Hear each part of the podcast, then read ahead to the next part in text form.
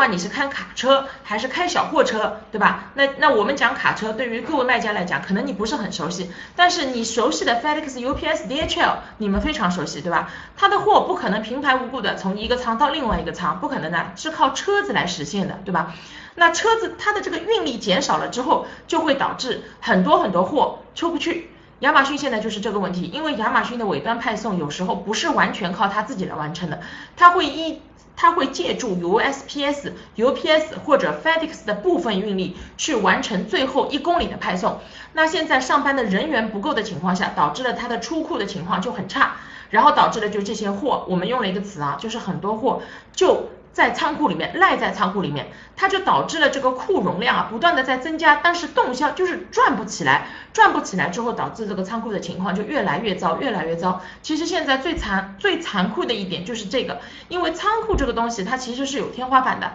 对吧？它有它是有一个它有多少面积，只能承载多少的货量。平时大家都是靠不停的一进一出，一进一出，一进一出来维持一个仓库正常的一个流转，对吧？达到一个比较良性的一个循环，但是现在就是出也出不去，但是进大家都要进来，那进进进进到一定的程度，仓库堆得越满，出去的其实就会越来越难出，对不对？那做过仓库的人都有这个经验嘛？那你这个成本运营成本就非常高，然后就会陷入一个恶性的循环，就越来越差，越来越差，你你的库存越来越糟糕，然后现在就是 FedEx UPS，大家最近都感受到了，对吧？就是提取时效。其实，在美西地区啊，已经连续两个月了，就是都有延迟，非常严重。就是在座如果有在听我们卖，就是直播的卖家，应该也很清楚这一点啊。就是我们第一个是从就是就是海外仓的那个一件代发反映出来的，就是很多的货，比如说原来他一天可以到我们仓库来提三车，现在是三天提一车，就导致了你说那那你说每天还有那么多的货借在仓库怎么办，对吧？那么。这个这个这个库容量就不够，然后呢，这是仓库就就暴增了嘛，然后越是这个样子嘛，卖家又就越是焦急，因为他的订单量在往上面跑。哎，这个问题不要否认啊，我们已经问了很多卖家了，五六月份今年卖家生意都很好。那因为就是生意好了，订单量节节在攀升，所以呢，我们的卖家就会就是会就会焦虑，非常焦虑啊！我现在补货又那么慢，那怎么办？那我就多发点货吧。现在就导致这个情况，在美国现在这个情况是越来越糟糕，越来越糟糕。这个情况真的不是我危言耸听啊，是真的很严重。因为等一下我们会看到一些关于亚马逊的内容，你们就会觉得这个事情现在是很糟糕的。好，我们再看一下啊，说到亚马逊的仓库的情况，我们这里呢有其实是有一个卡车排队的一个视频的，但是因为这个播放平台的关系，我们现在可能不方便放这个视频，但是我可以跟大家讲一下，现在这个情况呢，就是我们说一下亚马逊仓库啊，其实亚马逊仓库它是有一些机器来帮助做分拣，但是。它就是，但是最简单的一点，如果你送的是集装箱，或者你送的是五十三尺的 trailer，或者说是一些小卡车过去的话，其实它最它现在的那个就是搬货啊，还是靠人工来实现的。就是你的货过去了之后，它要一箱一箱把你搬到那个就是拣货的那个履带上面才能去上架，对不对？那么亚马逊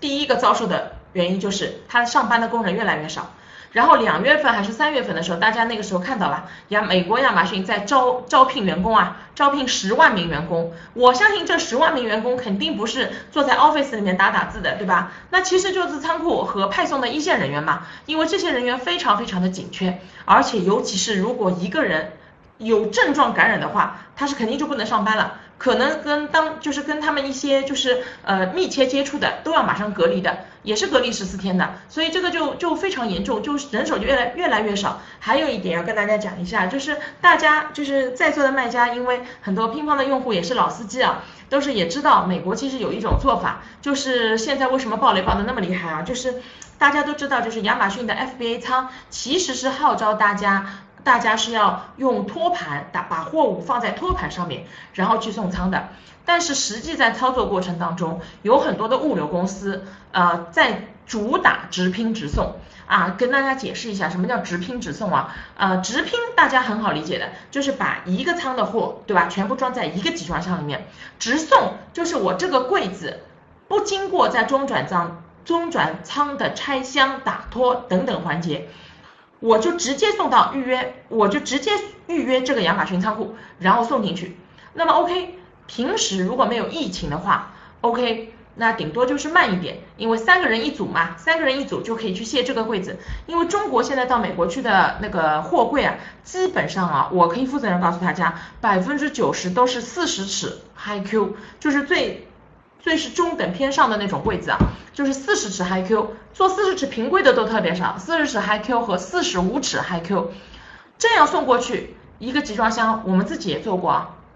基本上纸箱数在一千个纸箱左右，然后吨位呢在十二吨左右，这么大的一个纸箱，现在这么大的一个货柜，以前是三个工人来卸，可能带时还要带五六个小时，对吧？就是要要卸要卸五六个小时才能卸完。现在这种情况下，因为在集装箱里面的这个作业啊，属于密闭空间作业，所以是不允许两人以上一起作业的，只能一个人。那你那大家设想一个场景啊，一个那么大的集装箱里面装了七八十方的货，对吧？一个工人一箱一箱一箱把它搬在卡板上面，大家光想象一下这个场景就很恐怖，对吧？所以这就是为什么最近大家听到了很多拒收，对吧？那肯定拒收啊，他一看你箱门打开来全是露丝卡特，那肯定关箱门回去，你重新打托盘再来，对吧？那那那就算有一些。呃，比较机灵的人，对吧？呃，送进去了，啊，塞点小费等等等等，也会导致了这个货柜会卸的特别特别慢。我们自己在友商群里面，其实我们大家也都沟通过的。那甚至于个别的人啊，这个柜子啊，可能等了二十个小时之久。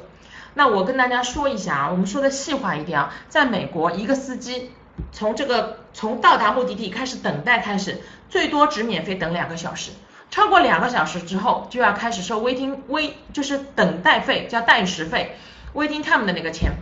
一个小时是不同的，七十五美金到八十五美金不等。